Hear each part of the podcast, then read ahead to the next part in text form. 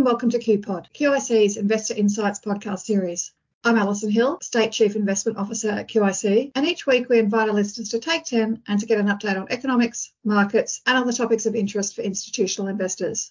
Each podcast, I'm joined by QIC's Chief Economist, Dr. Matthew Peter. Hello, Matthew. Hello, Allison. Matthew, I wanted to grill you today a little bit on two of the major economies, the, the US and China. But I just think it's a really interesting dichotomy that we have between US and China at the moment. We've got the US, which is seemingly defying all expectations about recession fears and hard landings. Mm. On the other hand, we've had China it's slipping in forecasters' expectations and growth is really slowing. So we've got these two economies seemingly heading in completely opposite directions. And from an Australian perspective, that has competing forces on us as well. Of course, we're influenced both by the rising US interest rates um, and China is certainly having a, an impact on our currency, driving our currency below US 65 cents. So a lot to talk about across those two economies. So I thought we might try something a little bit different that maybe if we could talk about the US today and if we could mm-hmm. follow up talking about China next week. So if that's okay, I'll plow ahead with the US. So why is growth stronger than expected? You know, it's really quite a change from where people were, and it's been having a big impact on financial markets as well. So perhaps we should start with growth. Where's the strength been and why? Yeah, well, um, you're dead right. It's been a remarkable turnaround in expectations about that economy. In fact, knowing that you were going to focus in on US today, actually, I looked back to see where our consensus forecasts as well, our own forecasts, were at the start of the year for the US economy. And guess what? Back in January, general consensus forecasters was that the US economy GDP would grow by just 0.3% this year.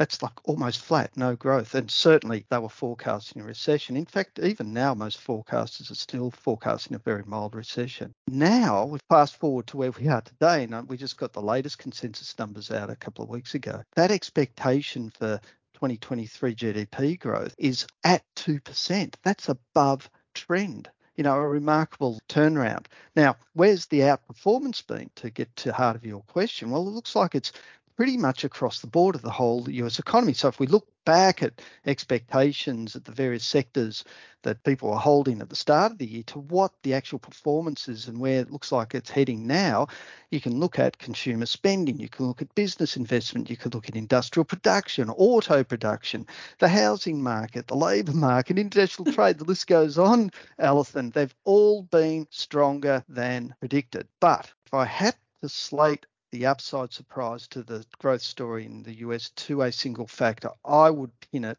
still on the strength of the consumer. And it's that which I believe has driven that US economy. You've got to remember, Allison, consumer in the US is the driver of the US economy. It represents about 70% of that economy. So when you've got a strong consumer, it has a multiplier, a ripple through effect into other sectors of the economy, as well as the labour market. And that sort of creates this virtuous circle where a strong consumer creates higher demand. That induces a supply response from producers. That leads to higher employment. That leads to higher incomes. And you're back again to higher demand. So that's uh, my short stop version of what's been happening in the US economy. Oh, it's sounding like a, a, yeah, a very virtuous circle indeed. But mm-hmm. to question you on that, can it continue indefinitely? So one of the responses we've been seeing to the resilience in the economy is higher interest rates and potentially mm. even further higher interest rates from here.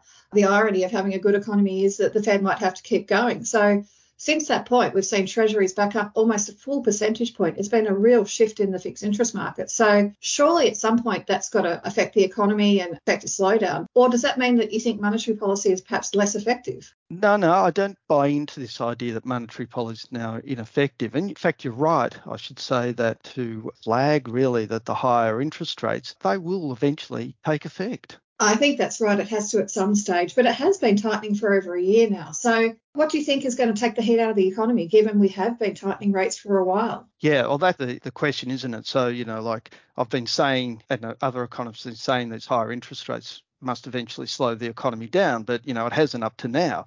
So, questions actually, you know, fair enough. And until recently, I think there's a couple of issues that, that have also been working behind the scenes to drive strong growth in the strong consumer. Firstly, the post COVID rebound that we saw in the US in particular which started really in the middle of last year, has, has been a global phenomenon.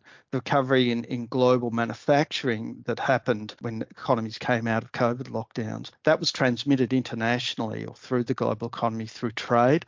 So, an important in driving growth throughout the second half of 2022 and the first half of this year, that reopening of the economies, that's now starting to come to an end, and we see global trade starting to back off and drop off. But perhaps more importantly than that, again, going back to the household sector, is that the US households, like in Australia, had built up uh, a very high level of savings during the COVID lockdowns, which they've been running down over the second half of last year and the first half of this year. The thing about the US, differently to Australia, where we're households still got a high level of savings or accumulated savings in the US, those savings now have been basically exhausted.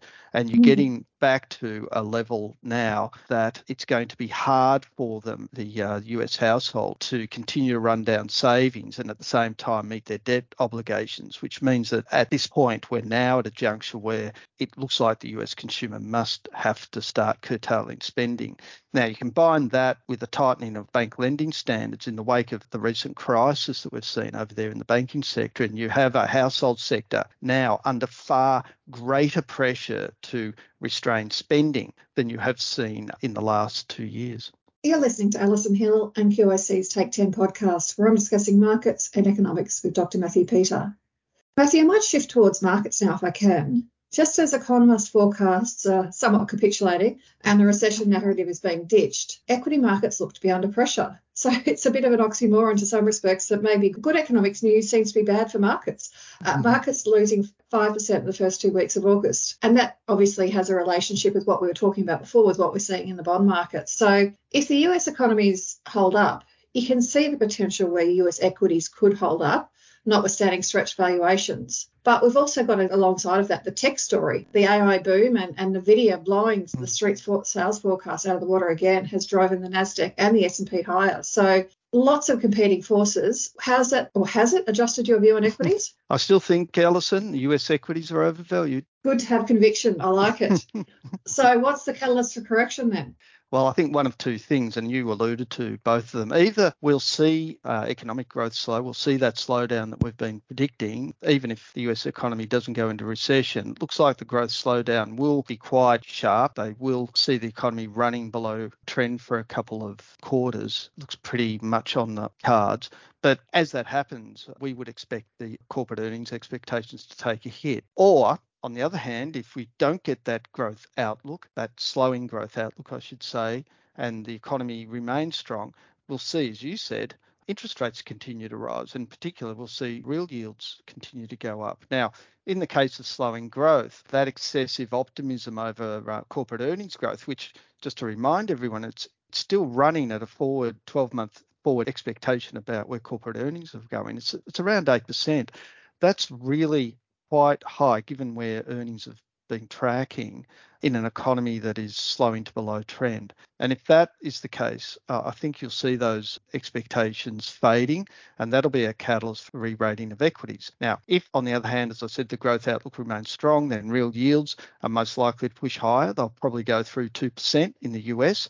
And as mm. we saw in markets from about the end of July up until this week, those rising real yields that we saw, which actually hit 2% just a few days ago, that lifts the discount rate and really undermines equity valuation. So either way, I feel that the US equities will still come under pressure over coming months. Yeah, I think that makes sense to me. I mean, look, it's obviously those analyst earnings expectations are very high, and with real yields moving up the way they have been, it does create a bit of a dilemma for the markets in terms of are they just priced for too much at this point? But I guess we'll, we'll see how it goes. But drilling in a little bit more into those tech stocks, don't want to let that one go because it is such an mm-hmm. interesting thing. They're called the, the Magnificent Seven or, or various mm-hmm. other names, all of these big AI type tech stocks. Do you think that sort of the types of earnings and the and the valuations that those stocks trade on, and given they're such a large part of the market, could see a structural lift to the index price level? Well, I mean that's the $50 or the $64 question, I should say, and it's certainly been the case over this year that it's been those tech stocks largely responsible for the lift in the uh, equity market. You know, if you look back, the S&P 500 was up to its high point. it's up 20% over the year, and the Nasdaq, you know, which as you know is rich in those heavy tech stocks. So it's up 40%. And if you look at Nvidia, it's up around about 200% over the year. so really, it could be the case, right, that you have these new businesses coming on board and that their potential for garnering significant earnings over the future justifies a higher price. At the moment, you know, those earnings even though Nvidia's just released strong earnings outlooks, but really the price earnings multiples they're trading on are really reflective of a future earnings stream, hopefully, mm-hmm. rather than current earnings. If that eventuates, then yes, we'll see a break higher in, in stock prices. But I just re- remind, I, well, I remind myself, I should say, that that you know when I first started in this industry, it was right around about 2000, just on the peak of the tech bubble, if you remember.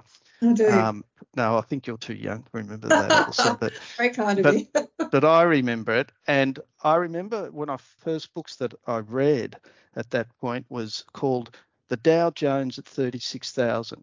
So what it was saying is that the authors of that book thought that the Dow Jones back then price level was justified at 36,000. It's currently trading at around about 12. And it was on the basis that the internet stocks at the time would in fact undergo this this metamorphosis where they would have these super high earnings and it would justify a Dow Jones at 36,000. The Dow Jones currently is trading at 34,000. So after a quarter of a century, Dow Jones still hasn't even made it to where those authors back then were thinking it was going to lead to. And what happens, I think, is that every time there's a new tech craze, like AI being the latest, even though it's true that AI has the potential to really force strong productivity growth, I think we tend to extrapolate the earnings growth of that all encompass way too strongly than what the actual reality turns out to be. So I do expect you know the some of those stocks to come back to more